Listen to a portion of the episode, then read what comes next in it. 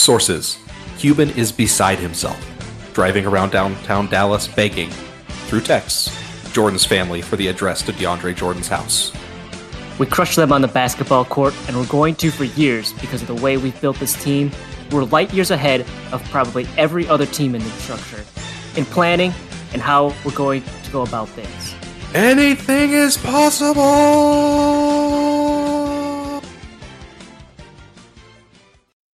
Welcome back to Backboard of the Rings. Uh, we are here to talk about the upcoming NBA draft. I guess it's more about the r- recent lottery uh, that just happened. And I am your host, Bard Lee, and I'm here with the Chip Engelland to my Will Hardy, Shellin, aka Eric. Yeah, yeah. Thanks for having me again here, Brad. Love it. Yep, yep. We're just on the outside looking in, being sad that we uh, can't have Wemby, just like these two former Spurs assistants now, right? yes. And uh, we are not alone. We are joined by he. He now is the second best big man in uh, all of Texas. I'm sorry you've had to abdicate your throne here, Dan Beorn. Second best. uh, amazing. That's I, I don't even know what to do with that intro. Thank you. It's it's fun to be back. Yeah, I'm well, sure I was got. Oh. I'm sorry. I was gonna say. I'm just sure you've got some low post moves that Wemby does not have in his bag yet. Yeah, but I don't have the I'm seven five and I block everything to the tenth row and I dunk without jumping. I don't have those moves. So Yeah, you can't. You can't teach that. no, you really can't. yeah, I was thinking about what uh what number Dan was, and I was going through the other centers in uh in Texas, and I was like, uh Christian Wood, nah, Dan's got to be better.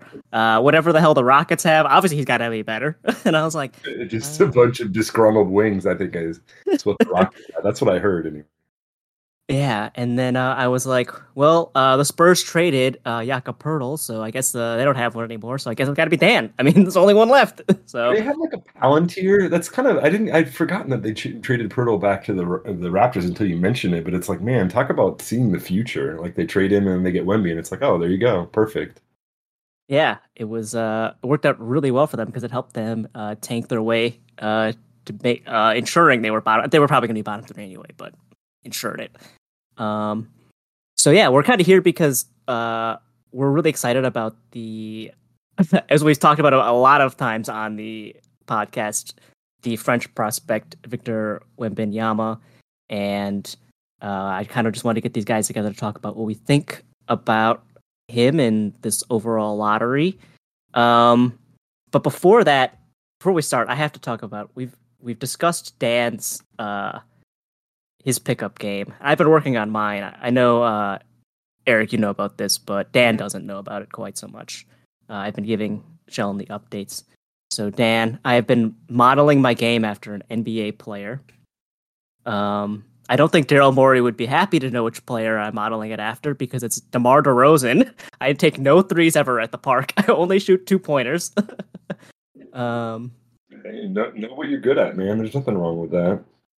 Yeah. Um, mostly because I can't play basketball very well. So uh, closer to the hoop, the better I am. Uh, most of the time, I think my game resembles closeout game James Harden, just horrible, just awful. Can't make anything. Uh, and occasionally, I can put together an okay day at the office. I was telling Sheldon today I went and because it rained, I couldn't really run around much, so I took a lot of really close shots to the basket. Uh, so I was like Giannis because I was like, you know, shot seventy percent because I was about two feet from the basket because I didn't want to slip and fall, and then I shot some free throws fifty percent. So, um, yeah, looking.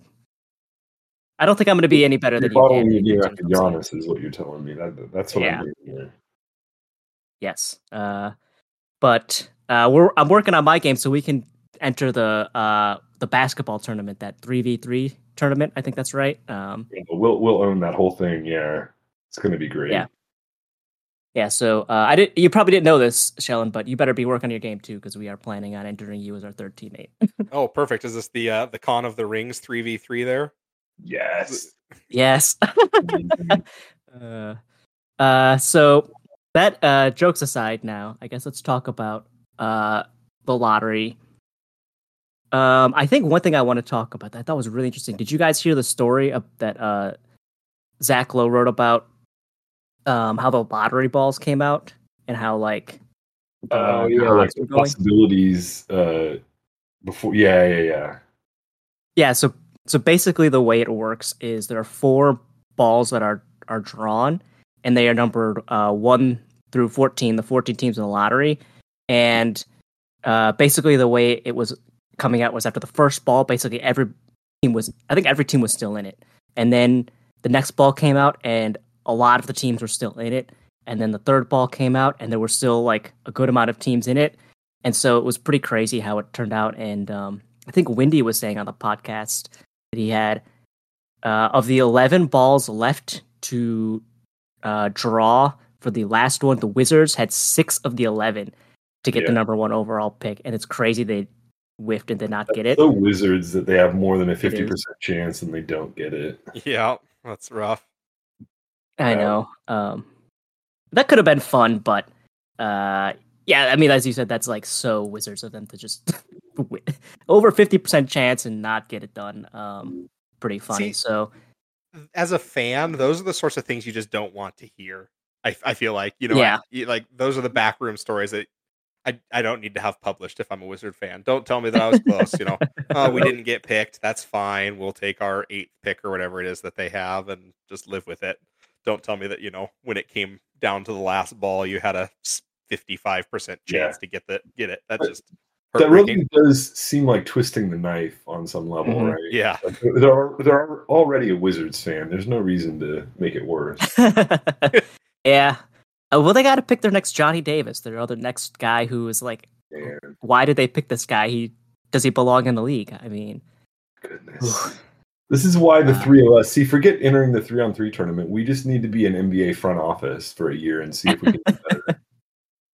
Uh, well, I, I know for sure we have we would not have made the uh, when the Lakers tore down the championship team. We we all thought that was stupid. We would never trade it for Kyrie. We thought that was stupid. So uh, I would never trade it for Rudy Gobert. So so far we're uh, doing better than three front offices. yeah, that's what I'm saying. Some of these trades is a is a is a fan that watches a lot of basketball. I'm like, I don't understand what you're doing. yeah, yeah I, I, I feel like between the three of us like I, I feel like i have a good enough understanding of like the how the cap and all the exceptions and stuff work and then we've got enough common sense between the three of us i feel like we could do bet we wouldn't be a bottom 15% front office in the league i don't think Yeah, and that would be our motto too. Like we're we're solidly mediocre guys. We got this. yes right yeah exactly i'm not pretending that i'm light years ahead of everybody else i just am not the mid 2000s timberwolves or whatever oh, yeah, oh, we know how to oh, use the trade machine, so we're better than Vlade when he didn't know how to do anything. right Oh god, that hurts so good. yeah, Vlad, people don't know. Oh. Vlade didn't even know how to like execute trades. Other GMs had to like walk him through it, and it was like, oh, I can't believe this guy's in charge of your team. Tell me it was the guy that he was having doing the trade with though, because that would be so amazing if you're like, okay, we're gonna do this trade, and, and the other GM's like, okay, here's how you do a trade, Vlad. right oh, that would be so good. yeah. If I yeah, if I were on the other end of that call and Vlade could not execute this because he didn't understand, I'd be like, what is it? I wouldn't. I mean, well, first of all, I'd be like, you know, roast chicken for dinner, but I would be like, my God, what? Ah, the Kings. Um, well, th- they had a good year this year, so they're not actually in the lottery uh, for once, which is surprising, I guess, to an extent. Um, where do you guys want to start here? Should we just start with uh, what we think about the fit with the Spurs? They won the lottery, uh, as we've said a, a bunch of times and joked. Um, I know Dan, you're excited to actually see him live in person this year. Yeah, I mean, it's it's like a two hour maybe two fifteen if there's traffic drive um, from Austin to where the where the arena is in San Antonio, and I've already seen half a dozen games there back when they were good. Haven't seen them since they stopped being good, to be fair. but uh, now, ne- coming next season, I have a reason to drive back down there and hmm catch some games. Man, I'm jealous. Yeah. Yeah, Yeah. I mean, like you were saying, this is in terms of fit there for the Spurs. This had to have been the single best, like realistic place that he could have gone. Hmm. We're talking like teams that had at least a, you know, ten percent chance of winning the lottery, sort of thing. That top six or seven teams, the, the Spurs had to have been the best possible fit for him, right? Yeah, I mean, the, so we- absolutely because I think one of the tricky things about the draft is a lot of times the culture around teams that are consistently very bad and hence win the lottery is either damaged or non-existent. And so mm-hmm. you draft an amazing prospect at one, two, or three into a team that is bad for like systemic reasons, not just talent reasons. And you go, well, but this guy's going to turn it turn it around. It's like, yeah, but like you put a new, fresh, shiny apple in a bucket of, you know, with some rotting stuff in there somewhere, and you see what happens. it's like. Mm-hmm. "Oh, it didn't work out so well, right? Whereas the Spurs are, I think, perfect from a culture standpoint, where like they clearly have a culture that that pre-exists even someone as good as him coming in where he's not going to just you know it's not going to be the way some teams deal with it where like special treatment or whatever or or like any kind of you know toxicity is allowed to come into it. And i i, I, I think it's i think it's a great a great fit in that sense Yeah, I would say one of the things that's interesting is you you said like all these teams that constantly lose, you know, process Sixers. We we we constantly hate on Houston because we're just we think we're disgusted by them. Uh, you know, the Spurs they really only tanked though like this year basically. They were Mhm. kind of like trending downwards, but they were not like bottoming out yet. And like you know, big shock. This was the year they decided, oh, let's really let's get rid of Murray, let's get rid of uh Poeltl, let's let's be as bad as we can in the the Wemby year. And of course, they got blessed by the basketball gods. But I think that that uh helps because the players have been trying to develop to be like decent and because they were still for whatever reason they were not they were still trying to be like competitive and it was like you guys don't have like any talent but uh i mean they were still were pumping out like a not awful team until this year so i think that that will help them because their players uh at least know how to play basketball does that make sense uh, that sounds stupid but No, definitely. No, and then you know you've got coaching continuity. Like you know, Pop's not going to be there forever, but you know I've I've long harped on like my belief of like there we'll say there are five ish really good coaches, maybe four or five really bad coaches, and then twenty that are kind of interchangeable in the NBA. So getting dumped on one of the clear teams that has one of those five that Mhm. make a difference, I think is just big for the development here. He's gonna you know, he's he's not going to have Pop for his whole career, but he's going to have him for the first few seasons at the very least, um, instilling that Spurs culture, defensive mindset, you know, no nonsense sort of attitude um, that you know he he did with Duncan and Ginobili and Parker and Yeah. Kawhi and you know what I mean. So uh, you got to love that for for a young guy coming in. Yeah i i I love that the spurs being bad is like cicadas like every 10 years they're terrible and Yeah, they're I know, right? draft pick and they and then they're going to be amazing for a decade again Right. yeah it's it's uh you know a lot of times you hate on teams that are successful because it's like oh my god again but it's kind of like I, I can't really hate on the spurs too much uh i think mostly because they're guys who have been uh kind of like the leaders of the team have been uh fairly enjoyable. Oh like well duncan is so boring. I mean he never did anything that really ever rocked the boat so it's just like yeah he's good at basketball. It's like cool you know? Um they don't really do anything to really annoy you uh and they're they're not like one of these online teams where you're just like the, the fans and you're just like oh my god guys shut the hell up you know? Uh, Yeah. i'm looking at you lakers fans. Um even sometimes sorry uh eric say this sometimes the warriors fans too uh but Oh boy. like um yeah sometimes they can be annoying but the spurs fans is just kind i think because they know like you're a small market team uh it's like there's just less of them i guess that helps too but right, you're not attracting t-shirt fans around the country and that sort of thing, Right. Even when they're good. Um, oh yeah yeah like those pink uh pink hat boston red sox fans after they won uh a couple of years and it was just like a fashion statement and it was just like oh god guys you're not actually red sox fans get out of here I And- think the fact that it's a one sport town matters too, honestly. Mhm. Like there's a dedication to Spurs fans that I have to respect, right? yeah Like yeah. they don't have a football team or, you know, a baseball team to draw. I mean, obviously college level football is huge in Texas, but that's that goes for everywhere. Um, but yeah, like having that be the team of San Antonio makes a difference in terms of the dedication of the fan base.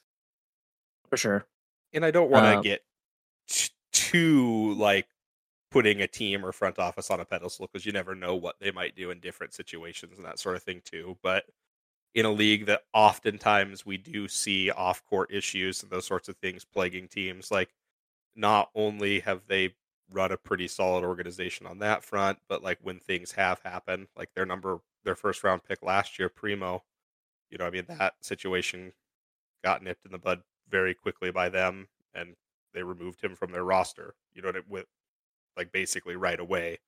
So you feel decent about rooting for that organization, knowing that you know, at least in terms of professional sports teams who might always do something shady because you never know. Oh yeah. Uh, they're they they feel they at least kind of give you the idea that maybe they're not as skeevy as another front office out there.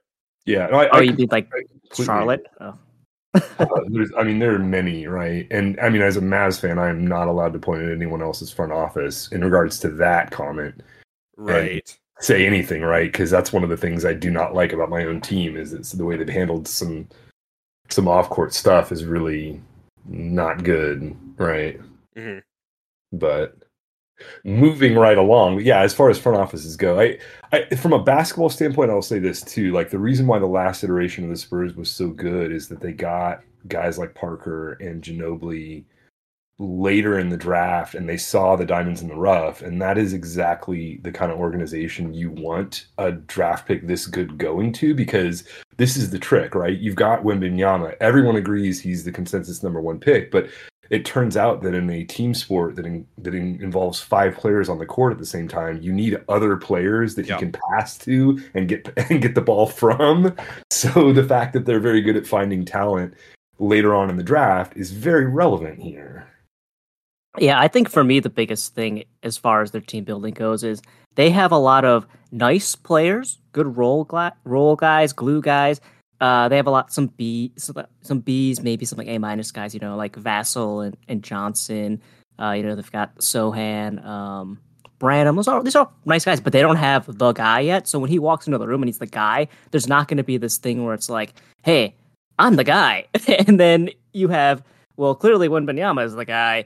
So you're not, everybody's going to be, it's going to kind of fall in line, and they have the pieces around him that will work. They don't have like, I mean, that's the problem with Houston, right? Is that they have six guys on the team that think they're the guy, and they, the ball gets across the court, and it's like, if I have the ball, I'm shooting. Like, uh, I don't think the Spurs will have that with the way their roster set up because, like I said, they have a lot of nice players, but they don't have anybody who can really be the number one guy at a team. And Wembanyama instantly steps into the role, and I don't think it's going to be an issue where, you know, um, let's say he went to Houston. Well, Jalen Green thinks he's the best guy on the team. Well, Jabari Yeah. Smith was like a number two pick. Uh, you've got as well, and you've got like uh, Kevin Porter Jr. always thinks he's the best guy on the team. and then uh, you know, uh, now what are you gonna do with Sengun, who has was your best player on your team? And so it's like, uh, I I like the idea that they have all the other pieces around Wembanyama already um, that could make the foundations of a good team. They probably will need a number two, you know, uh, type of guy, but they aren't. Hopefully, the way it's looking is they aren't looking for three through seven. They've got those guys already because I think Sochan is a nice fit um, next to Wemby as far as being. Um, I guess They're maybe gonna- like they're gonna be Brook to really Wemby's good. Giannis type of thing. defensively right away. I think like their offense might need time, but I think defensively they're probably going to be good pretty quickly. When you just have Sochan's good and like Wemby is ridiculous. hmm Yeah, And it's I gonna be mean, tough to score him in the paint. Yeah. Yeah, and like and I, I get it in the NBA. He's going to have to like probably the first half of the season. He's going to have adjustments because the NBA is faster and these guys are more athletic. But like he is just a freak defensively. Yeah, you're gonna see some like crazy blocks from outside defense. And you're gonna be like, "Oh my god, he came from went there and he blocked the shot." Uh, but he, he's he's gonna have to. Um, that's why I like, as I said, we like the Sochan type of thing because he doesn't have to play anchor center. He can play like help defense, like power fo- forward type of uh the roamer or rover or whatever you want to call it, like Giannis or Mobley, uh, or like with the Lakers, like they usually have eight AD play at times too, where it's not like you're not taking the beating as the center. So that because that would be tough, I think, if if he had to be an anchor center because he's he's not he's thin and it's tough to get like beat up for. Uh, I mean, he's not going to play 82 games, right? He's going to play, especially because he's a rookie. They're playing probably like 60, but even still, getting beat up like that for a whole season is would be tough for him. Yeah, absolutely. No, I, I, I that's funny that you mentioned the rover thing because that's the AD thing is exactly what I was thinking of. Is you put him on the weakest offensive player on the other team, and you say, "Hey, uh, guess what? When that guy's like standing in the corner and he's the fifth offensive option, if like all the other options are done, just leave him there and like pin everyone's shots on the backboard." And that is Yeah. an amazing role for him, right? Because he doesn't have to get Mhm. the direct abuse of like the post up players that are going to absolutely want to back him down and dunk on his head, but he gets to just get the help side blocks all over the place. And and it, it's exactly what we're seeing in the playoffs now, where like it's a, it's a psychology thing as much as anything. Once you've had someone swat four of your shots in a game, everyone's going to be nervous about going up. hmm Yeah. Well, what's going to be funny? Sorry to cut you off, Sean. I'll let you go here after my joke. Is it's is Kornet the guy who does the the jump in the air where he's like ten feet from the guy shooting? When people might actually block that shot, he's so freaking tall. right. Uh, that will be amazing when he like blocks one of those with that move. Uh, anyway, uh, Sean, go ahead here. Well, I was just Make a real say, point.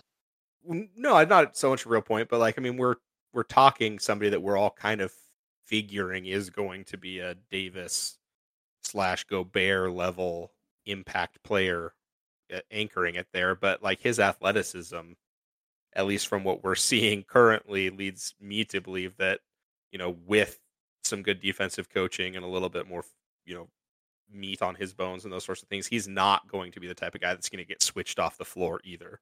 You know what I mean? Like I I think Right. he is fluid enough that like no, he's pro- he's not going to like be able to lock up your wing out there for the most part, but he's not going to be a guy that you're pulling off the floor in certain situations against certain teams either, which is which is going to be huge for him. Just that extra athleticism piece. Yeah. That's that's a very good point. And honestly, I was just thinking like when it comes to the wing, it's so three point heavy now in the NBA that all you have to do is really keep a hand up and make it so that it's not an open three. And the contest of him just with his arm out is kind of ridiculous. Yeah. Oh yeah, he's yeah. Gonna, he's gonna be at like the blow block with his arms up, and the guy's not gonna be able to see the freaking basket. It's gonna be nuts. oh, he's I so know. I can't wait to get an official NBA. We we talked about this. You know, he's not going to do in the combine because his team's still playing uh, there in France. But man, can't wait to get like an actual shoes off height measurement official for him and wingspan measurement. It's probably going to be crazy. Right. Yeah, because uh, the the conventional wisdom right now seems to think he's seven five is what everybody thinks, but uh, we're not quite sure. You know. Right. I mean, you could tell just from the the the highlights, his wingspan is absurd. Mhm. Yeah. I mean, he just looks like an alien.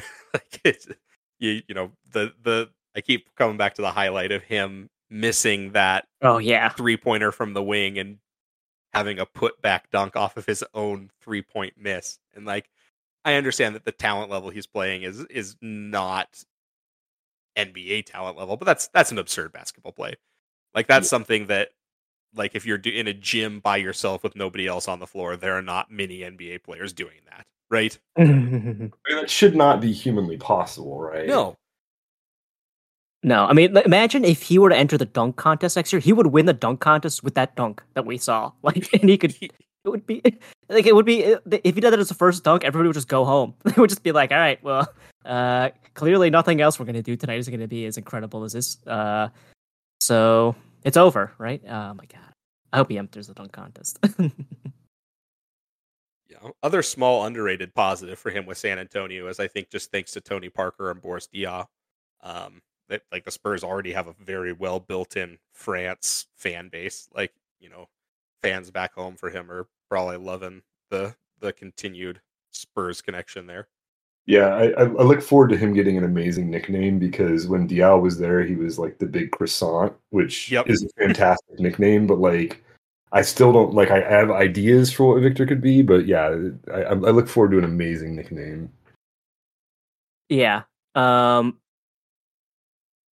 the French thing is pretty interesting to me because of of course, as you mentioned, Tony Parker, they had Diaw. I mean, Manu, he that wasn't French, but he was playing in Europe and stuff like that. So like the Spurs, as Dan mentioned earlier, have a lot of uh, European ties, and I think that's something that's gonna be I think help ease them into, you know, um the familiarity with this franchise and this team. Uh I think I think the he has to be happy to, to, just from uh a culture standpoint. We're not going to talk about we're not talking about the X's and O's. I think he has to be happy to have landed there of all teams because um, I think it's probably more known to him a little bit more. You know, some of the stuff. Um, it's not so- Detroit. Yes. Uh, yeah, too. Right. Also, yeah, the, the crappy cities he could have went to. Right. Just in terms of like, look, I can say it. I'm from the north, man. Like, and so is Shellin. The, the northern cities. This is a winter sport. It sucks. it's it's rough. So it's not a lot of fun. Uh, to be in the winter in the north. So, um, yeah, I think I'll have fun, some fun adventures. And also, uh, you know, I know that like the Knicks weren't a team that could have won, you know, but like if you go to uh, one of these like big market teams or whatever, and you have the big city, I think it's uh, as Dan mentioned with the one basketball or one sport team. I think it's it's it's helpful to be away from. I mean, of course, all the spotlights will go there because he's such a big star, but to not also have like the expectation of one of these massive franchises and cities, you know, I think is helpful. That was a good thing mean- for like Giannis, right? That was good for him too. Was like, Exactly. Exactly. Like, can can you imagine? Obviously, they weren't in in the lottery, but like, can you imagine him going to a city like Philly and just how toxic that would immediately become? oh god, yes. Like, because you know, there's going to be some kind of slump, right? Even these amazing, like Mhm. LeBron is the only one I can think of that didn't have it, but like, there's so many prospects that ended up being fantastic. But you look at them for the first half of their first season, and there's just an adjustment period, right? And you Yep. want them to be in a place where that like it's nurturing, and they're not like people cussing him out on his first game or whatever. I know, right? Oh my god, yeah.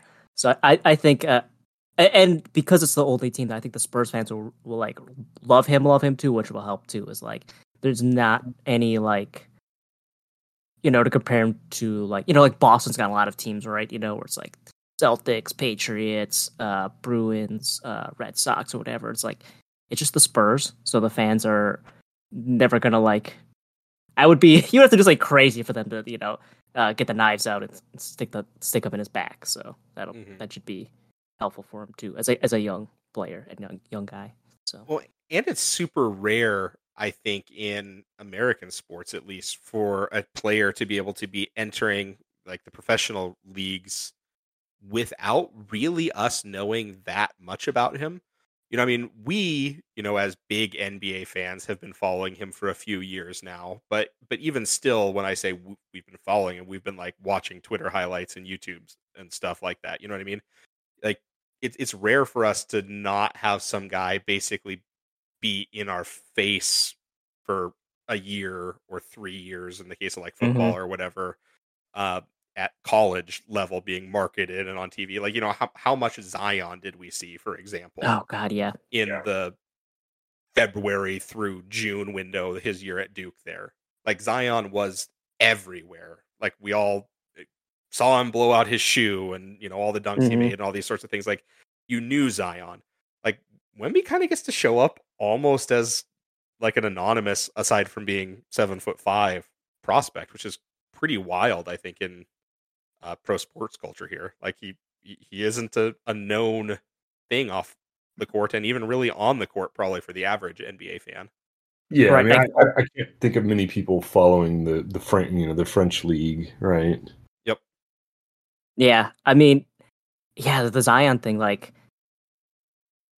Wemby is known to like NBA fans, but like when Zion was in in his first year in the league, he was like the most searched player Mhm. and on like for highlights and stuff. And it was like he was barely in the league and he was so popular already. So like I know you know, I don't think your average everyday person has ever seen this guy. So I think um you know, it's it's uh you have to be like really into the weeds to be knowing any of these stories about him like he's got like trainers that like specialize in like his feet to like make sure his feet last you know a long time and stuff like that's like crazy he's like you know some of the stories he's like really he loves to read and stuff like that too uh so he seems like he's got like you know a good head on him. Yeah i i will say i can say this because i was a fan of a team who had this happen. He's not like addicted to fortnite gonna get injured you know? Like Mesut ozil arsenal played fortnite so long he injured his back one year and it was like oh my god dude you're a freaking professional soccer player. Why are you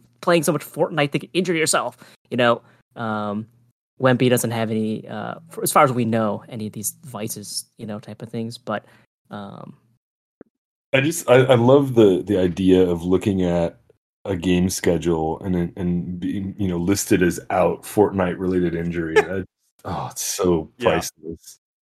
oh god, this is so stupid. Oh my god. Yeah, I'm, I'm just I'm getting irritated thinking about it because I was like, oh, I can't believe that was just because we didn't know at first. You know, sorry, we're getting the weeds here. We didn't know at first, and then it came out that that was the reason, and it was because people were like, they he was streaming on Twitch, and people were starting to put two and two together, and it was like, yeah, he's got a Fortnite injury, and it was like, oh my god, dude, come on, you're our highest paid player. Uh, anyway, uh, that aside, um, yeah, I'm really interested for a lot of uh, casual people to like see this guy because I mean the first thing they're going to be like is holy crap, this guy is this a human? like he's so big, but then to get to see his, uh, you know, I mean, people have seen like Tacko Fall and these other like really tall players, and but they don't have any skill, you know, they're just big.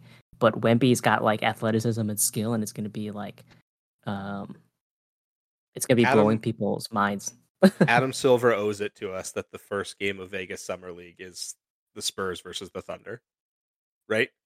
Give us Oh, the Thin Wemby Towers. versus Chet game one of Vegas Summer League. Like Yeah, put it on E. ESPN. Have the best ratings that a 2 p.m. on a Wednesday say, Summer that- League game has ever That'll had. be by far the highest rated summer league game. Y- And Yeah. they do those sorts of things. Like I remember we had what Banchero versus uh, Smith as their first summer league game last year. I think, right? Oh, I don't remember, but I, I, I definitely remember they played I think it uh, was really early. Um, yeah, because they're trying to turn that into a thing now that they make make us want to watch, and it's like, uh, you know, I'm addicted to the NBA, uh, and I'm Yeah, a this is degenerate. thing, though, to your to your earlier point, Brad, is that because like for the ones for the guys that are coming up through college, like you see them, they might go head to head in the tournament, right? Or they might have had Mhm. years like playing against each other, even in regular season games, where like you get to where there's even rivalries, or like they they know that they're both competing for the top pick, and then whoever gets it kind of has you know bragging rights or whatever, and so you get that kind of like it, it it adds something to when those guys play against each other for the first time in the NBA.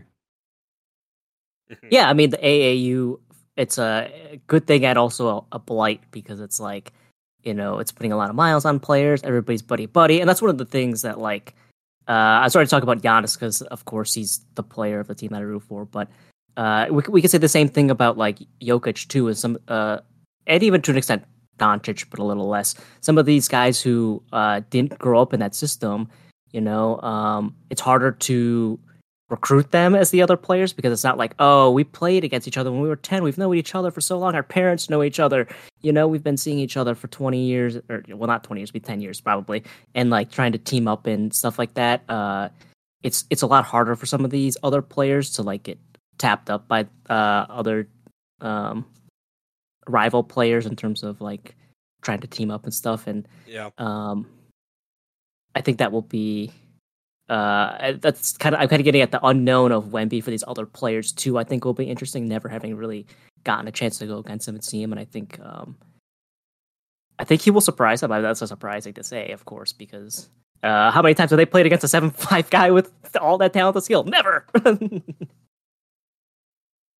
yeah i'm i'm very excited i you know i was i was probably very excited for zion coming in as well but you know i mean it's been 18 months of at this point me just can't wait to see wemby against nba competition so we're we're only months away now at this point and we know what team he's going to be playing for so i'm i'm very very excited for for summer league at this point Yeah, likewise.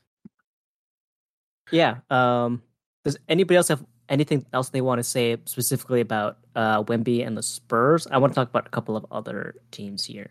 That had some unfortunate or fortunate breaks in the lottery. I think we can switch gears. Okay. So uh, I guess should we just do the Blazers here? I, I think that's the next.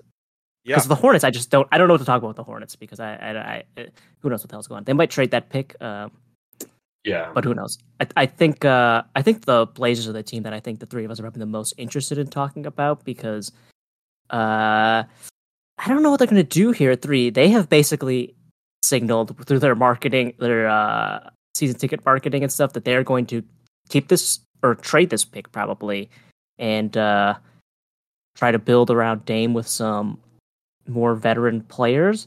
I'm curious what. Uh, I know we were. I know Shell and I. We were kind of disappointed that uh, they didn't get the number one pick. Uh, as we were watching the draft, and it was clear that they were really, really in the running when the Pistons fell out. It was like, oh damn, it might actually happen, um, and it didn't. So it was disappointing uh, on a personal level. But I'm kind of curious what you guys think about uh, the Blazers and their number three pick here. You can add me to that group, by the way. Like that was the other Okay. team, if not the Spurs, that I was like, I really hope Portland gets it because I love Dame and I wanted him to get, you know, like the basketball gods to just bless him.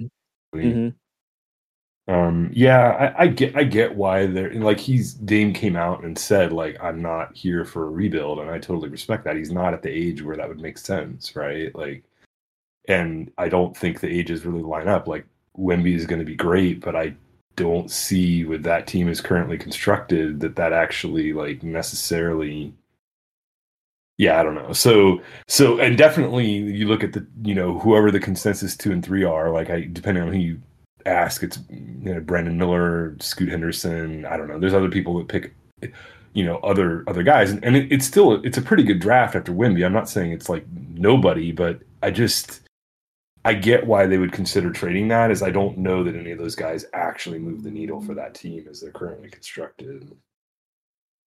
Yeah, exactly. That's my my issue there is who are you getting with that three pick?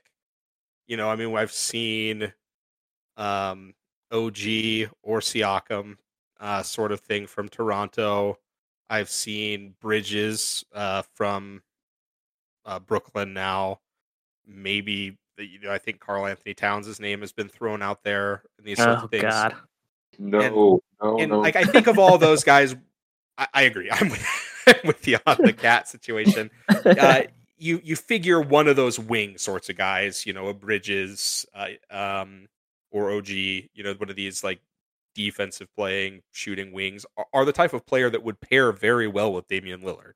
yeah, But are you even advancing to a Western Conference Finals with that roster? probably. And what? Sorry, was that? oh, I was just, I was just adding in like probably not. Right? It's Probably, not. Yeah, I agree with you. And it, it can't be all about rings. All three of us are are very much in agreement that ring culture is toxic and poisonous, and you can have a successful season, especially in a place like Portland uh, that that doesn't end in an NBA title. But as somebody who has loved Dame and enjoyed Dame, I would love to see him get a chance at a ring again here at the twilight of his prime. Um, he doesn't have many years left where I think he can be considered at that that peak of his his playing game. Um, so I mean, in my dream scenario, you're Portland probably trying to ship off Dame and build around that number three pick, build around Simons, build around Sharpe. Uh, you know, go Yep. for the next generation. Like you, if you trade a Dame, you have all of the building pieces you need to to build for that team for two years from now. You know what I mean? Like they're very well set up for that. yeah, you're still going to get something good for him. Is the key, right? He still is at the end of his prime, so you're going to get a good haul. You should for him. and he's not disgruntled. He's not demanding a trade to only Los Angeles. So you know you have a whole Mhm. plethora of teams in theory out there that might be wanting his services. He's incredible. He's a great teammate. There's a lot of teams that would want to have him. Um, so I don't know. I that would be my dream scenario. It doesn't sound like that's the case. It sounds like we're more likely to end up with the Portland mortgaging the future for one or two more seasons of you know being good enough which you know there's something to be said for being a good team you know if you you you watch your team for 82 games a season you get to see them win 50 games and make the playoffs. That's fun as a fan. It's not Yeah. the end of the world but it makes me sad that that would probably mean the end of Dame getting a ring unless he you know eventually becomes a vet min sort of guy that just goes ring hunting at the very tail of his career. Yeah, no, I, I I'm I'm with you on that, and it's frustrating me though as as someone who likes Portland, I, I don't know. I don't know what it is about that team that I've just liked them ever since he's been on it. But uh, it's really frustrating to see how effective Josh Hart was in these playoffs for New York, for example. Yeah. They had him, and I was like, "Oh, that's a great trade." And then they traded him, and it's like, "What are you guys doing?" Like, it's not like like if you look at the players that they have had, or even Jerami Grant is another guy that I like, and yeah, he's mm-hmm. probably going to want more money, and that's probably not going to work. And this is where roster construction in the modern NBA is very complicated. But like, you've had various good players on your team, and half of them aren't there anymore. Like, right? Or watch Norm. Powell doing his thing with the Clippers once the big two guys went out. Like, yeah, Yeah. yeah, they've had they've had the guys. Yeah, absolutely. They just they haven't had them like on the team at the same time and everyone healthy.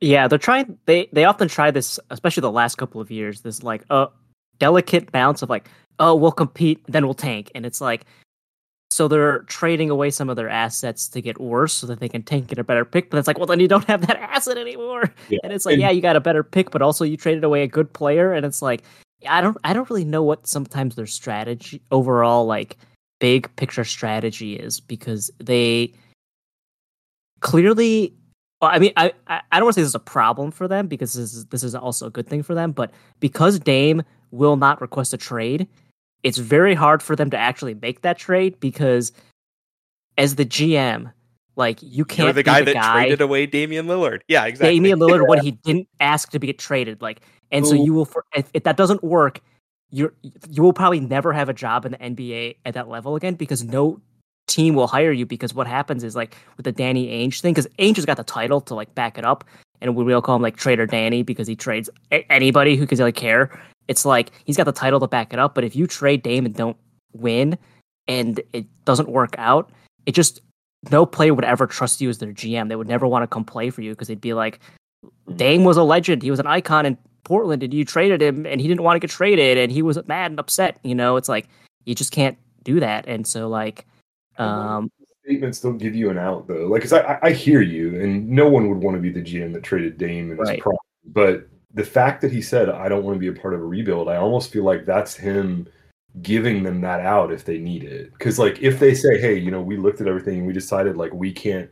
We couldn't make the team around Dame that we wanted to make, and that would be an honest, genuine statement that you could make. Because in the West, it's it's really Right. hard to make a team that is truly a contender with what they have right now. And this is not me making a knock on their current roster. Part of it is that like Nurk has been injured for like half the time he's been there, and so they oh, haven't Oh, had God, yeah. center. And like, and then like their wings that are good are gone six months later or whatever. So it just and like because Dame is amazing, but he has defensive limitations. You need certain style of guys on defense to cover up for that, and it's not easy to build that roster. But I think honestly, the only way you trade him is you go, we couldn't make a team around him that is good enough.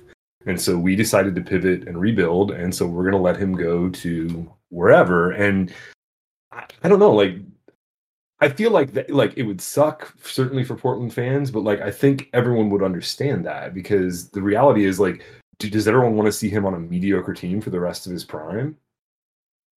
yeah, it's it's tough. I like I said, I think I think you would need to have Dame. You you said Dame is kind of hinted at, it, and there was like, was it two years ago that Haynes had that report that was kind of like that Dame might be wanting it, and then he refuted it and was like, no, I want to stay. You know, So you- kind of guy that would never come out and say it. But what I'm saying is, Right.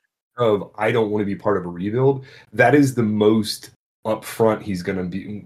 He's gonna be. on Right. I'm not saying you need him to say it publicly. I'm saying you need to get him in the room and be like, as you kind of said, you have to basically get him to, to say it though. Like, hey, if oh, we're gonna we're thinking about trading you, is this okay? You know, um, this is what we're. This is what we're looking. As you said, this is what we're looking at, and we can't get it done. We can't get a uh, a good team together. Uh, we think trading you is the best option. Is that something that you're okay with? And if he says no, I want to be a Blazer for life, you got to keep him as a Blazer for life. Uh, but if he says yeah, uh, I understand, um, I think you can.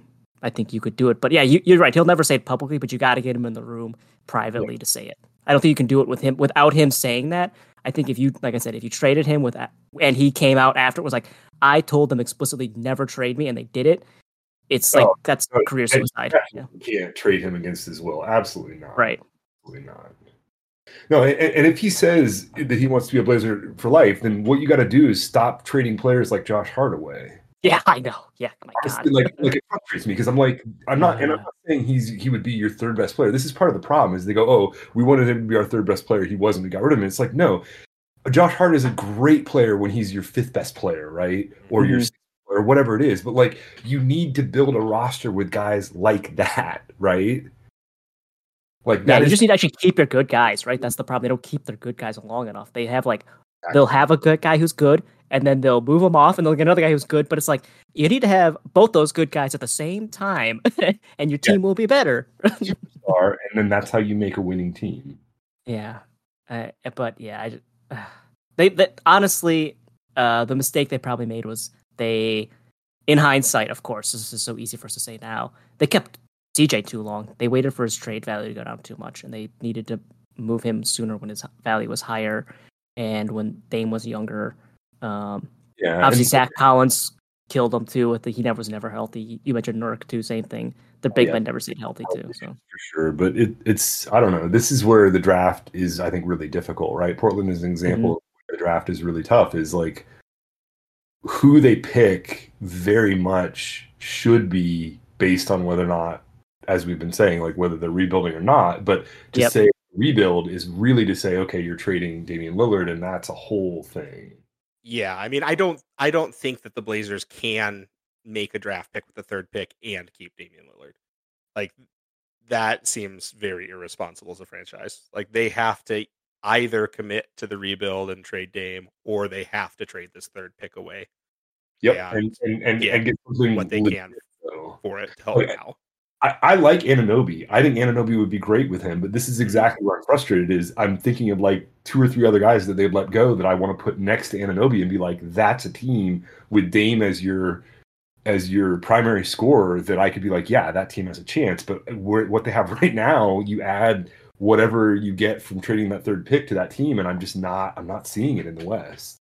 especially because to make the money work, any of these picks or any of these trades, especially for Bridges and Anunoby, you're sending Simons out as well. Mhm. Um, Yeah, and like right So- there, you you just mortgage your future again, right? Like what? yeah, you- exactly. So Yeah. I mean, it's tough. Like I said, roster construction is tough. You, you are a better team, basically upgrading from Simons to Bridges or Anunoby, but are you you're enough? not a good enough of a team, especially in the West, Right. where like when we're we're looking at the two teams in the Western Conference Finals right now that are huge. You know, the Lakers and Nuggets alone would be a terrible mismatch for for a potential Blazers team.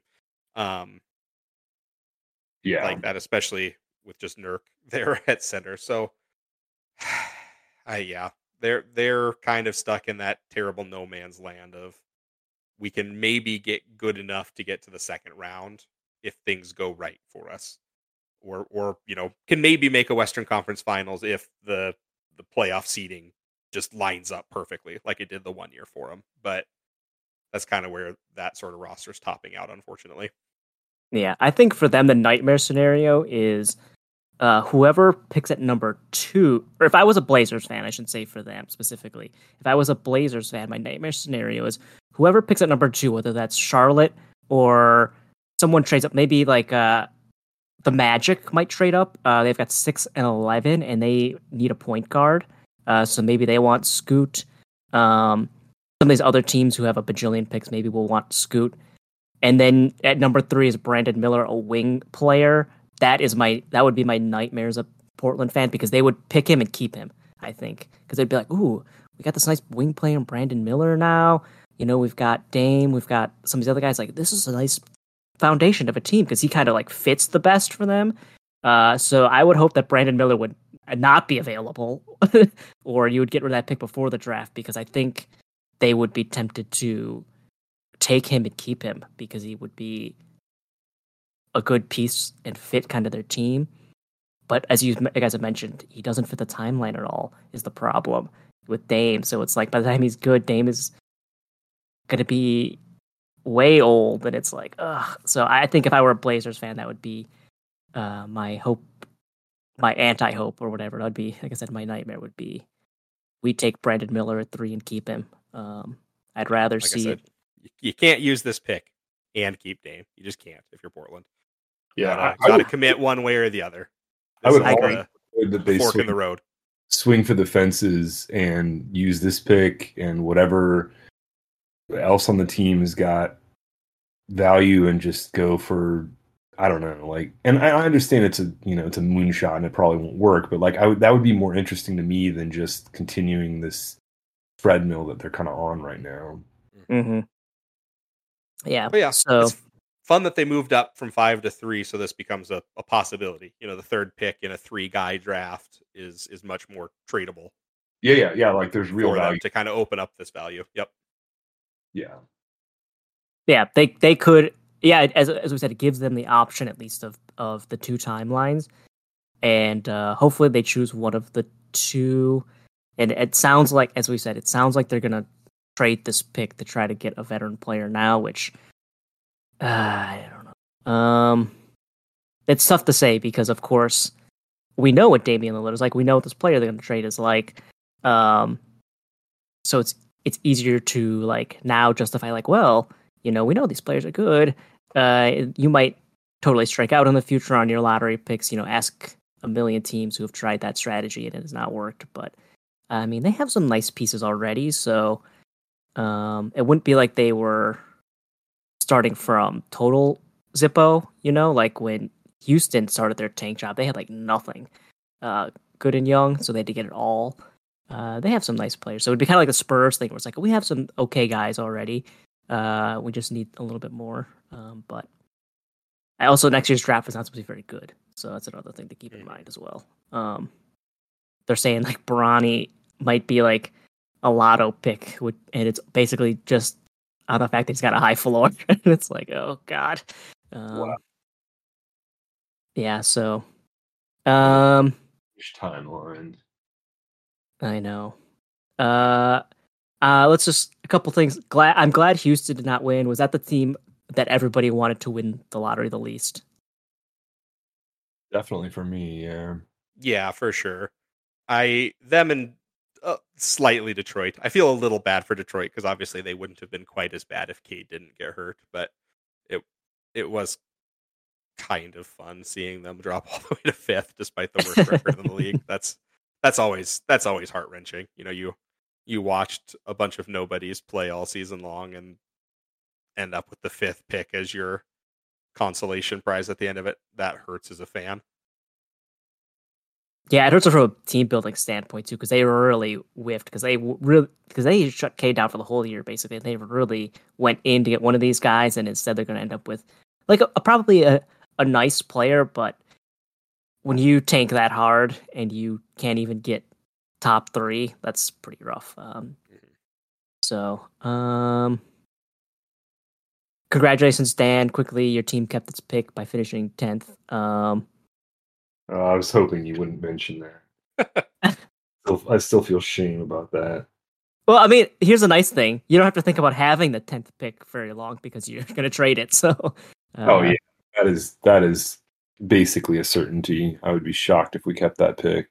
Right. yeah. So you don't have to really think about actually making that pick and keeping it. Um, too Cash much. considerations, here we come. Other um, other go ahead. than the uh the obvious like top three picks, so we're talking, you know, Wemby, Scoot, and Miller. Are there any guys in the draft that you're either of you are very excited about, or or or intrigued by, uh, at least kind of coming off lottery picks?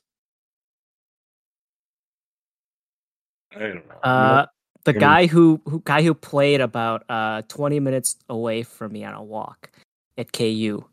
Yeah. Mr. Dick. Yeah, Grady Dick. I'm excited. I'm interested in him, but uh, um, because personally for me i i am fascinated by the thompson twins here you know we've talked about them a little bit as well you know six seven you know amen thompson in theory is potentially projecting as like a point guard at six seven coming into the nba whereas Ausar is you know more of a traditional wing guy but neither of them had much of a three point shot both below 30% in g league there and they've both been playing a year up. Like they're both 20. Uh, you know, uh, a year older than basically their competition almost their entire lives at this point. Uh, I I'm very intrigued by them because they've been another one of those like not not uh, anywhere close to Scoot or Wemby levels, but we've been hearing about them for quite a while Mhm. as well because they announced very early on that they weren't going to go to college, that they were going to do the G League route. One of the the first guys that kind of you know said that they were going to do this as these top picks. So I, I'm intrigued to see how they work out as well, since they should probably both go top ten, I would imagine. Um, no problem there. Yeah. I guess uh, looking at those here, also Cam Whitmore interests me as a Villanova guy because um, I know that Jay Wright is not the coach anymore, so things are, might change. But these players under him have just been winners. You know, All Villanova like- guys are great. Yeah. yeah, Villanova guys just know how to play well. They're smart and they play winning basketball. So I think, but uh, you know, none of them have been like. I think Will Lowry was, and he was he was good. Um, but none of them have been like blowing you away. But they're really good, solid NBA players, and you really want them on your team. So I'm I'm curious about him because I think that he could in be. Uh, right now, kicking ass. He is good. um, yeah, I mean, he's he's accepted his role here nicely um, as the bench second unit guy. So, uh, but I, yeah, I think I would be curious in him just as his pedigree of being a Villanova guy. Like, uh, Sean, you had Regu uh, DiVincenzo, and uh, he knows how to make. He's not an amazing guy, but he knows how to play, right? Yeah, and we had Pascal for a while, who was great. I mean, obviously, we're talking Brunson and Bridges, uh, you Mm-hmm. know, out there doing their things uh, at the during the regular season, the playoffs as well. So it it's one of those things that's dangerous to to like guys just because of where they went to college. But I, I I've bought into the Villanova hype at this point, where the where I kind of just trust these lottery guys as going to be coming in NBA ready. Um, Oh, are you judging me because I like Kawhi because he went to SDSU? no, not at all. I, I mean, man, the Kawhi one was hilarious. Like he- the the Spurs shooting coaches and and him for putting in the the work because I can't think of a guy that came into the league with like such a glaring negative on his scouting report. Like he's going to be a defensive player of the year type candidate right away, but he can't shoot at all, and now he's just a killer. Uh, you know, on the offensive side of the basketball too. So Yeah. Well, this is where the psychology matters, right? And it's I know it's hard to scout that and it's hard to know how someone's, you know, mentally wired, but like the fact that he would work as determinedly as he did to go from a minus shooter to like one of the nicest jump shots in the league is uh Mm-hmm. Yeah, Like- pretty crazy. What? automatic for mid range, right? So it's crazy. Like I, I- bring that up not to rant about Kawhi, but just like you think about it with these draft guys, like you mentioned with the Thompson twins, like oh, if, if shooting is one of those things that is seen as a negative on a scouting report, do they have the mentality to and use the resources that the NBA is going to give them, which are Mhm. Considerable, to fix that? Because if they do, that's an amazing pick. If they don't, yeah, they're probably not going to make it in the league. Right. Yeah. Yeah. I mean, Kawhi did have uh, the guy I mentioned earlier, Chip Engelland, the shooting doctor, who everybody thinks is like the greatest shooting doctor. Although I think in this case, I mean, Dan, you mentioned the keyword. You said wired. Uh, They probably just changed some of the settings on Kawhi uh, and, and uh, turned the correct knobs and pressed the right buttons, and then he became better. I think. Uh, they rebooted him and he updated his own operating system. And it was all- yeah. it was just a bug in the old version on his jump Mhm. shot things. Yeah. Um. Oh, one thing I guess we didn't uh talk about that I I could wanted to bring up. We discussed Spurs is uh so there's a few interesting things about the team is they own a few picks from other teams. They have some Hawks Yeah. picks from that Murray trade. They I think they still have one from the Bulls trade, the DeMar DeRozan one. Mhm. Uh, and then they're gonna have like trade. Oh yeah, and then they've also got like forty million dollars in cap space or whatever. Uh, if you were the Spurs, what do you guys? I guess what would you guys do? I mean, with all uh, there's talks that they might try to make a run at VanVleet or something. I'm curious about what you guys would might. Very specific answer, but I want to I want to let Shellin go first because I'm Okay. curious what you guys say. I honestly probably get a couple vet guys in free agency at that like mid level sort of contract deal. Um, you know, guys that probably aren't going to be attracting the the bigger teams. I I don't know if I go after VanVleet. Uh, that's just going to be too expensive and not on your timeline for Wemby, I don't think. And and I think you kind of roll with the fact that maybe you're going to be pretty bad next year. Um, and your the Charlotte pick's not going to convey because it's lottery protected, but the Raptors pick's only top six protected, and maybe Mhm. hope that between your pick and the Raptors pick, you can land a guy in next year's draft to kind of put next to Wemby. Like you're not tanking necessarily, but I think you you hold off for one more year to get some of that draft capital high up in the draft before you start actually like building more of those vets um, and guys that fit your timeline. That that's what I would Right. do probably. So, so you're saying kind of like what the Pacers did, where it's like the Pacers they didn't try to lose this year. They they were trying to be competitive, but they were also yeah, okay with not- exactly. Or like what the Okay. Thunder did with KD uh, originally, or I guess the Sonics Right. did with KD. You know what I mean? You're not Oh, you've got RIP you. the guy, uh, but there's no sense to go surround the guy and and get and fight Yeah. for a play-in spot the first year. And that's a really Okay. good comparison because you look at how much that roster, that Sonics roster slash Thunder, changed over like those two years, and they basically reworked the whole roster, which makes sense, right? Mhm. No, I this, Yeah. this is what I get for letting you go first. You stole all my good ideas. No, I, or uh, my my thoughts on that. No, I I- think we're totally on the same page. I think you bring in vets, especially culture guys, where they're going to be like be able to mentor, and they don't necessarily have to be the most effective NBA player. They can just be good, but but bring something positive chemistry wise. And uh, even if it's like a contract that because they have a lot of cap space that other teams are going to want to shy away from, like you don't. To Shellin's point, you don't have to actually be good right away because we already said like you don't want to play Wemby 82 games anyway. Yep. You want to play him like 60. You want to ease him in. If he has Mhm. goals, that's fine. Like that's totally normal for a rookie. I mean, even someone as as clearly naturally talented as he is, it's going to be an adjustment to the the speed and the strength of the NBA. Right? Is going to be like from playing. I mean, I know it's the top league in France, but like I've seen some of those highlights, and not all the guys he's doing that on look that impressive. So yeah, But and it's fine if the first year you're meh, right? You still have those good picks. You bring in some veteran guys.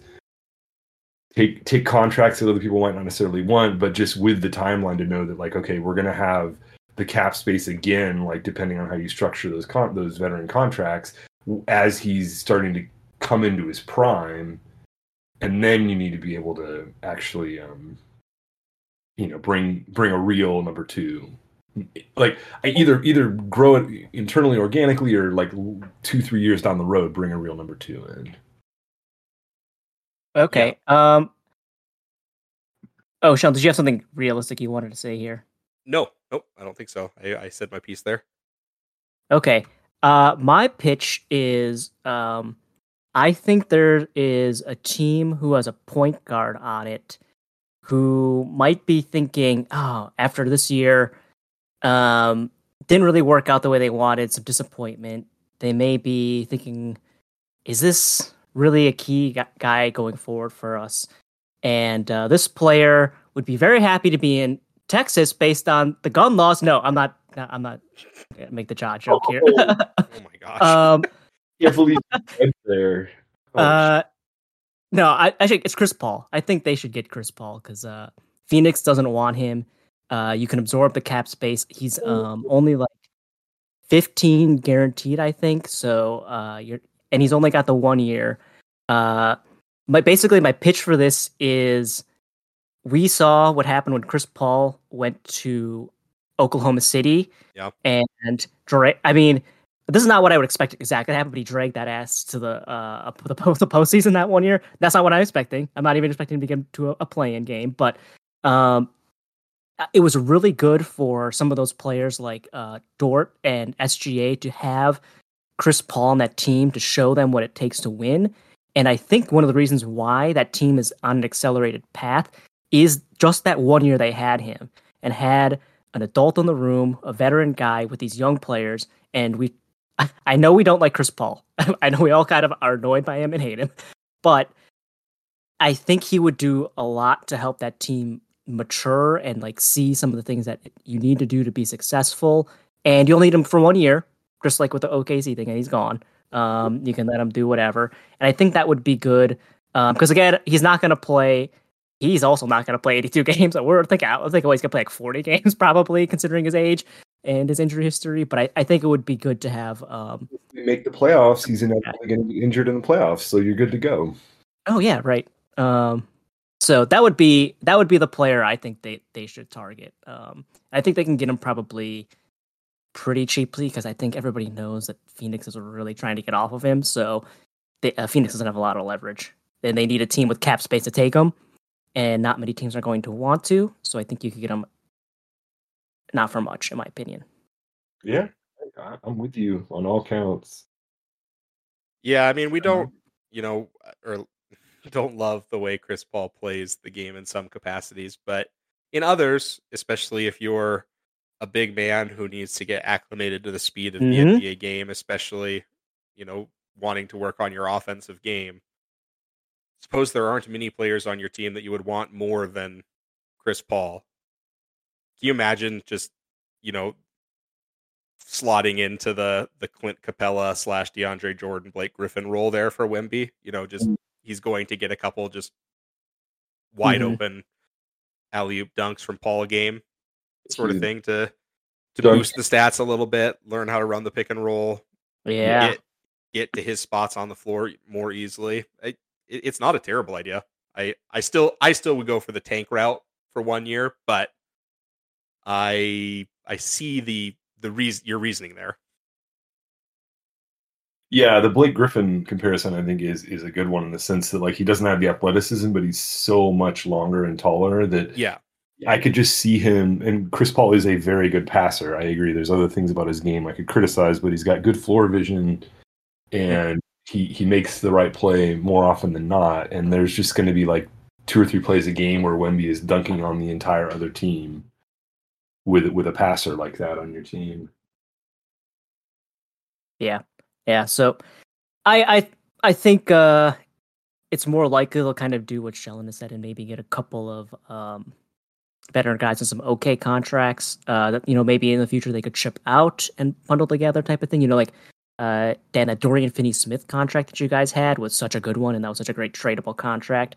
I think uh. they might kind of try to look for that type of um um money in years so they can have you know move them out later. But uh I think yeah, I think what you guys said is more likely than what I said. What I said is uh, like you know, I that's just what I would like to see, and I think it would be an interesting experiment. But um, yeah, I, just had an amazing idea. I think that uh, the Spurs should trade for um, Kyrie Irving.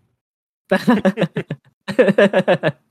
should give a bunch of young talent uh, Sochan and a couple other guys that are, you know, I mean, we, we can let him pick among the others, but like just get some good young talent, send it to the the Mavs, and they'll get Irving back, and it, will be a great pairing, Irving and uh, uh, your desire to get Kyrie traded off the team It was, uh, I. It's not even my attempts to get Jaylen Brown on the team won't even don't even reach the levels of your Kyrie desires. uh, I called it from day one on that trade, and I was not wrong. No. Uh, no. That was a no. terrible trade. Yeah. Uh, but I digress. Yeah. Um, was there anything else from the lottery or from the in the draft in general that you guys are uh, want to talk about? I guess maybe Shellin, do you have a, a, guy that you're interested in for the Warriors? You guys are picking at 19 here. Ooh, I mean, when you get outside the lottery like that, it's just so hard to say mm-hmm. who is going to be available at that point. It seems like a very guard and wing heavy draft. So I, I suppose maybe you just hope that you get somebody that's decent out there and hope that some team's dumb enough to take Jordan Poole. um, is, yeah, is we'll kind get... of your, somebody, your hope at that point. But... With a GM that does not watch the playoffs, preferably. Yes, exactly. Yeah. And you know, maybe the Warriors GM will be gone. You know, we're talking that now. So I mean there there's so many things in flux. It's it's way too hard to say. You know, I mean you look at the the mocks and you can, you know, kind of pick and choose. You know, Kris Murray would be great. You know, Keegan's little brother from Iowa there is is the kind of guy who's maybe available in that sort of range. Would would be my favorite pick. Just another big, long three point shooter sort of guy because we're going to lose DiVincenzo. Obviously, he he outperformed Right. what the Warriors will be able to offer. Um, so they they just really need another wing. So hopefully we can get somebody that's NBA ready at that spot and get lucky. Okay. Uh, for me, uh, we have the Mr. Irrelevant pick as our only pick this year, the 58th pick in the draft because uh, two teams got uh, their second round picks taken. So I hope we get uh, the equivalent of Brock Purdy. Uh, that's my only hope I can have, I guess, right? There you go.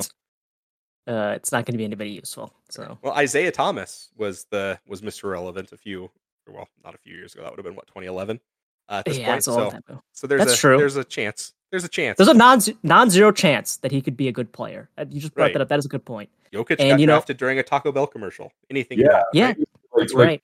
That, when you're that deep, you absolutely swing for the fences. Like the most Mhm. out there, like crazy pick is what you go for that deep. Yeah. Because it does So- not matter if it completely whiffs; it's irrelevant. Ex- yeah, exactly. Yeah, the guy. Well, uh, I, I think we we might we we should save this for a, a future one here um, when we get to off season stuff. But uh, depending what the Bucks do for a coach, I don't know if he'd ever even play him because like Bud in the past, he never played any of the young guys, so they never got any good, and it was like. That was a little frustrating because, like, okay, we're such a good regular season team. At least try to get these guys ten minutes you know, in a, a in a, a week in a game, so they can at least get some game time out there. But uh, he just never did it, and it was like, yeah, kind of frustrating. But um, I understood why, of course, because they didn't know how to play defense because they were rookies and stuff. But uh, yeah, you know, we'll see what that uh, new Learn to play defense by doing. I think. Yeah, you would think so. Yeah, except game time might help. So uh, look at Christian Braun, man. Uh, Malone Mm. played him, and now he's able to play him in the postseason because he played him in the regular season. Another guy, Kansas guy, you know, just my my lifelong uh, one year love, six month love of Kansas. You know, really paying off for me. Um, so, uh, I guess there were a couple of things. I don't know if you did. You guys read? I know Dan, you've hinted that you read Zach Lowe's article where he was in the draft room and he talked about some of the GM meeting stuff. I want to see how you guys feel about a couple of ideas that were getting thrown around. You guys are in favor of uh more fines for flopping, I'm guessing, yes. Oh yeah, yeah, absolutely. Yeah, I Even mean it's just too incentivized to do it right now. We watched, you know, you saw that sequence with LeBron and Le flop. Jokic, both of them flopping at each other, you know, acting like they both got punched by an anime character flying 15 feet. You know, you got to do something. Yeah. No, Yeah, I, I, I hope. totally agree. Even though I know that's going to hurt my team because our best player definitely is in that category. Yeah, oh, it'll be helpful for me because everybody freaking flops against Giannis. As well, I can't tell if they flop or if he actually just runs them over because he's so freaking strong. It's like I can't tell if you're always flopping or if you're actually getting punched into the third row by his shoulder. He's going full speed. I can see a dude flying getting hit by Giannis.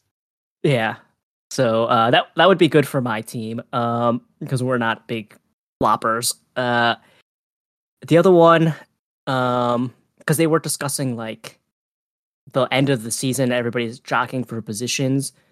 I know, uh, of course, this is gonna sound like such salty, uh, great or uh, sour grapes from me here, considering what happened. Would you guys support the number one through three teams getting to pick their opponent? Yes. Absolutely. I am so in favor of it. It's not even funny. Like both sides of the equation are are just too good. You as the one seed get to pick the team that you think you match up best with. Maybe that's due to injuries or something or or just or just straight up matchup out there. It's not the 8 seed, it's the 6 or 7 seed you want. And then on the other side of the coin, whoever that team was that got picked gets to play the ultimate like they did Mhm. not be- respect us card uh, for that that that's perfect. I don't know why that doesn't happen. It should happen. Yeah, and it, and it creates a direct incentive not to do the like what we saw this year of like, oh, Yeah. well, you just like, and it's not you don't even have to call it throw it right because it, it can be like the one the last or the second to last game in the season, and you can go, oh, we're just resting our guys for the playoffs. We're not throwing the game. We're going to mm-hmm. Unit and that gives you like it's a reasonable excuse especially in a season as long as the nba is but the problem is it lets you set your like if you're one of the lower seeds it lets you set you choose your opponent which is not fair at all Right. Yeah. Yeah. Exactly. The lower seed shouldn't be the one that gets to make that call, and that they are. And again, now th- this is the pipe dream right here that is never going to happen. But I'm still putting it out into the universe as a hope, like because I did it for the All Star game. I wanted an in person, you know, like Yep. draft sort of thing. Can you even just imagine a world where you got to have the top three teams and their captains or whatever, and you have Giannis out there, you know, saying, you know, uh, we want the Hawks, and Trae Young has to come and stand over next to him. amazing Like that, that's the best television possible. It, it can't happen. The logistics of it are not feasible, but that that's my dream, like in my brain scenario of, you know, the Celtics saying we want the Heat, and and Jimmy Butler getting to walk over there. Uh, I, I So- I want to live in your basketball alternate reality, sir. That sounds amazing. Yeah, I mean it's an entertainment product, and that's part of the reason why we're adding the in-season tournament. Part Yep. of the reason for the play-in tournament t- to boost the entertainment part of it, and that is entertaining. Just to even have like, uh, you know, even if they're on like, uh, on TV or whatever on TNT. I mean, that would be the dream to have it with on TNT, of course, too. To have like Charles and Kenny and Shaq immediately commenting the whole time, uh, and then you know Giannis comes up with the pick and he's like, uh, we're going to select the Brooklyn Nets, you know? Uh, and then, you know, it could be like immediate interview, like, why did you pick the Nets, you know? Um, type of thing. Yeah, of course. They got to do it. And, you know, like I said, I know it's sour grapes because my team got eliminated by an eight seed this year, but I do think it, I think the way the plan works now is I think it does potentially punish the number one and number two seed. I mean, Memphis Grizzly fans are there agreeing with me because I got the freaking Lakers and they're also pissed. So it's like, mhm. you know, if the point of the plan was to allow a team who maybe had like an injury or something happened and, you know, to, to try to get back into it or, you know, to de incentivize tanking and blah, blah, blah, blah, blah, then why? That, then how come these teams that spend the whole season trying to get the number one seed end up getting punished by this way? It doesn't make sense to me because that that if you're trying to make the regular season more valuable, that actually makes it less valuable because it's like, well, I get the one seed and I freaking can get, you know, It, it, it makes it smarter, honestly, to be like a middling, like middling to good Yeah. team, and then at the last like ten games of the season, decide. curate Yeah. Games you win against which opponents to get the ranking that you want. Like that would be the ideal way to play the season, especially because by doing that, you're reducing wear and tear on your best players. Mhm.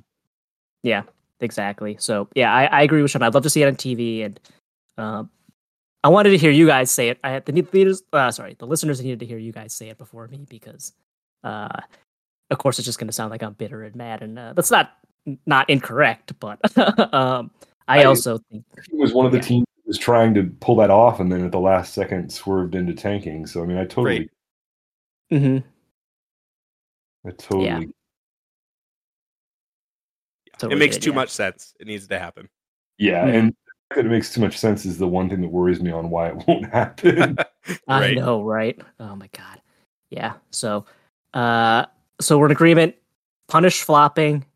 Give us the TV program of the number one through seed three seeds picking their uh, opponents in the postseason. Um would it, it would make the the individual games more entertaining because I wouldn't have to complain about all the flopping and uh also then uh we would get awesome uh right before the postseason. Uh, sorry, the other thing too that I would like to see is uh, I, they didn't talk about this in Zach Lowe's thing, but they got to do something about this um, jumping in to get the charge, or someone's in like sliding in to get a charge right before it comes in the air, because it's first of all, you know, we saw John Giannis get injured from that play, but the other thing too is like the only way to beat that type of move is with a, a Euro step. And to do the Euro step, you have to bring your arms up. So then we see so many guys get clocked in the face, and then we have the stupid flagrant foul reviews because the guy's getting whacked in the face because he's doing a play on defense where the only action is to Euro step to not get the charge.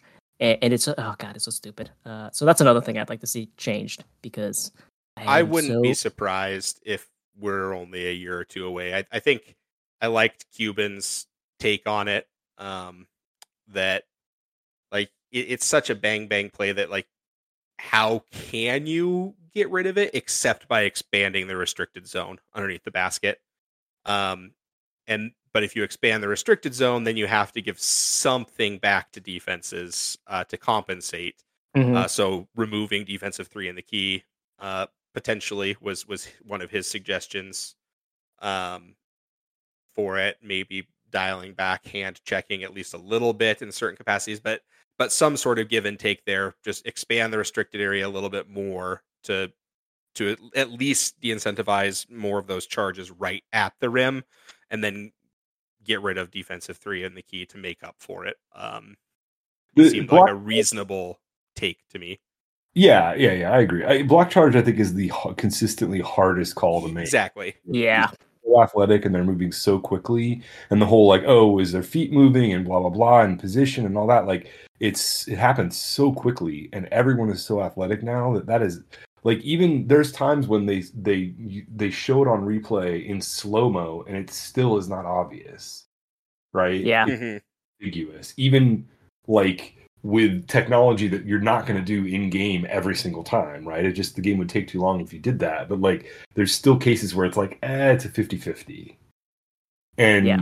yeah, I, I, I honestly do kind of wish they would bring back a little bit of hand checking and it's not because i'm some bad boy pistons fan it's just that it is kind of absurd how much has been given to offensive players in the last five years yeah, yeah. would- Especially now with the her at, at times right Yeah. Mm. You know, my, my big thing with the charge thing too is it's like so you got you created the reckless closeout three point shot one where if you land at the landing zone, it's now flagrant. Um, so why is not you know cutting undercutting somebody doing the uh, it, you know in the air when you're trying to take a charge also not the same thing also seems to be a reckless type of thing. So it's like uh, yeah, they've given so much to offenses over the years. That was a thing that in that GM report that they were discussing like, oh, is there a way that we can help defenses out a little bit because uh, the scoring is nuts. Uh, ESPN had that crazy article about the um, explosion of 50 point games this year, Mhm. and it's just uh, do I want us to go back to the basketball that I grew up with in the mid uh, 2000s, the crappy Pistons era?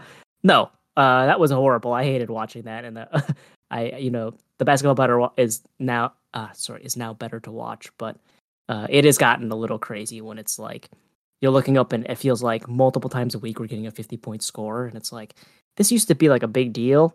You know, I remember when Brandon Jennings put up a 55 when he was a rookie and people were losing their minds, and now it's like, yeah, whatever. Another 50. I don't even care if somebody scores 50 anymore. Like, yeah, Tuesday now come back to me when he scores 70. Yeah, it. I I I, I don't want to watch boring basketball. I don't mind that they're high scoring games. I just like I don't know. It's nice to watch someone on the wing actually be able to shut somebody down. And now, mm-hmm. I I guess that's the other side of it too. Is like as someone who can't stand Harden's game, a part of that is just so much is given to the offensive player when they create all these situations and then Yeah, are creating contact. Yep. free throws. This is exactly why I want like, and I don't know how you do it in a nuanced way, but I want a little bit of hand checking. I want a little bit of pressure on the offensive player that is not automatically a foul because I want the great offensive players to earn it, right? And I, I actually think this would, I don't think it would hurt uh, teams like Shellin's Warriors because Steph is such an amazing shooter. Even if you're doing that, like he relocates and a lot of the stuff that he's doing to get open, this would not affect that, right? Because he's getting himself insanely open or he's bombing from 40 feet or whatever he's doing. And it's really more the guys that don't deserve to be 50 point scorers that are getting away with, like, oh, he shot 14 free throws because every time they breathed on him, you know, the defense breathed on him, he got more free throws. Like, that's where it's frustrating to me. Yeah, yeah. It would it would it would help the uh, flow. I think the flow of the game make it a little better to watch too, because it is. I mean, I watch a guy who goes to the free throw line a ton because everybody hacks him when he's in the lane, so it is a foul. But it's like, yeah, it's it's just break up the flow of the game. Watching free a guy shoot free throws a lot is um not fun. I mean, I guess when you have a player who's giving away free Chick Fil A a lot of the year, and it's always a roller coaster, then it is kind of fun for the other team to watch. But um, yeah, it's it uh it's not fun to watch foul hunting and uh, just the the amount of free throws yeah guys can get. So I I I would like to see defense get a little bit of help, but also as we said too, I also the block charge thing. They got to do something about that too because it's impossible to officiate. So. Um, Um, I, I would I would be happy if they actually really started cracking down on uh, or more so on the bitching to the refs too, which I know again yes, yes. hurts my team because Luka is one of the like, honestly, I, I say this is like it would help my team in the long run. Is if he cut that the heck out, that's like four or five points a game on average. I feel like we would get Yeah. back because our transition defense is like worst in the league because we're playing four on five because Luka's there griping to the ref about not getting the foul call. So frustrating. Yeah, definitely. You know, I don't know if we're. I maybe we will come back. I don't know how big FIBA fans you guys are, but they are having a big FIBA tournament. And that's one thing with the FIBA refs is like if you are complaining to the ref a lot, they will just like give you a technical foul, and it's just like Mhm.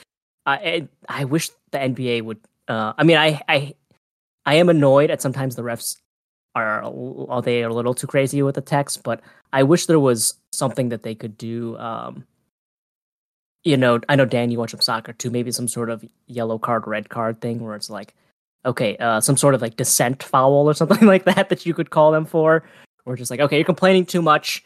We're going to give you dissent one, and then if you complain again too much, you get dissent two, and then it, um, I don't know, then it either counts as like, Yeah. um, a technical foul for you, or it's that it's uh, you know, ejection. So I don't, I don't know what it would be, but um, I would like to see them do. I could just even be like give him a personal foul. I don't care, whatever. But I'd like to see him do something like that too. It's, it is also uh, frustrating to watch the amount of complaining plays. That's what the coach is for. The coach is supposed to complain. uh, so I agree with you there. Um, anything else you guys want to talk about as far as the uh, draft lotto that happened? No. Nope, I'm excited for the draft. Yeah. Yeah. Um yeah, it should be exciting. I think uh that number 2 pick is really fascinating what Charlotte does. Um if they take Miller or Scoot or they trade it, uh could be really fascinating and then we discussed too um we don't think Portland's going to be making that number 3 pick, but who knows. Um so it should be a fun lottery. Of course, uh Wemby's going first, and it will be must watch TV in his first summer league game. And um, San Antonio hasn't been on much national TV lately, but I bet you they're going to be on national TV this year, huh? I would think so. yeah. So uh, the wider world will hopefully get to see him play and see everything that we've been.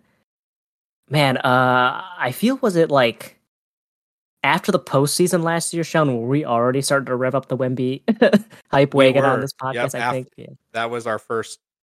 We talked about him very briefly in our season preview, I think, uh, or season during midseason. But yes, after the finals, when we did our free agency kickoff one, we started. We were talking about him already then. So, yep, a full year at least of of Wemby hype for us coming to an end.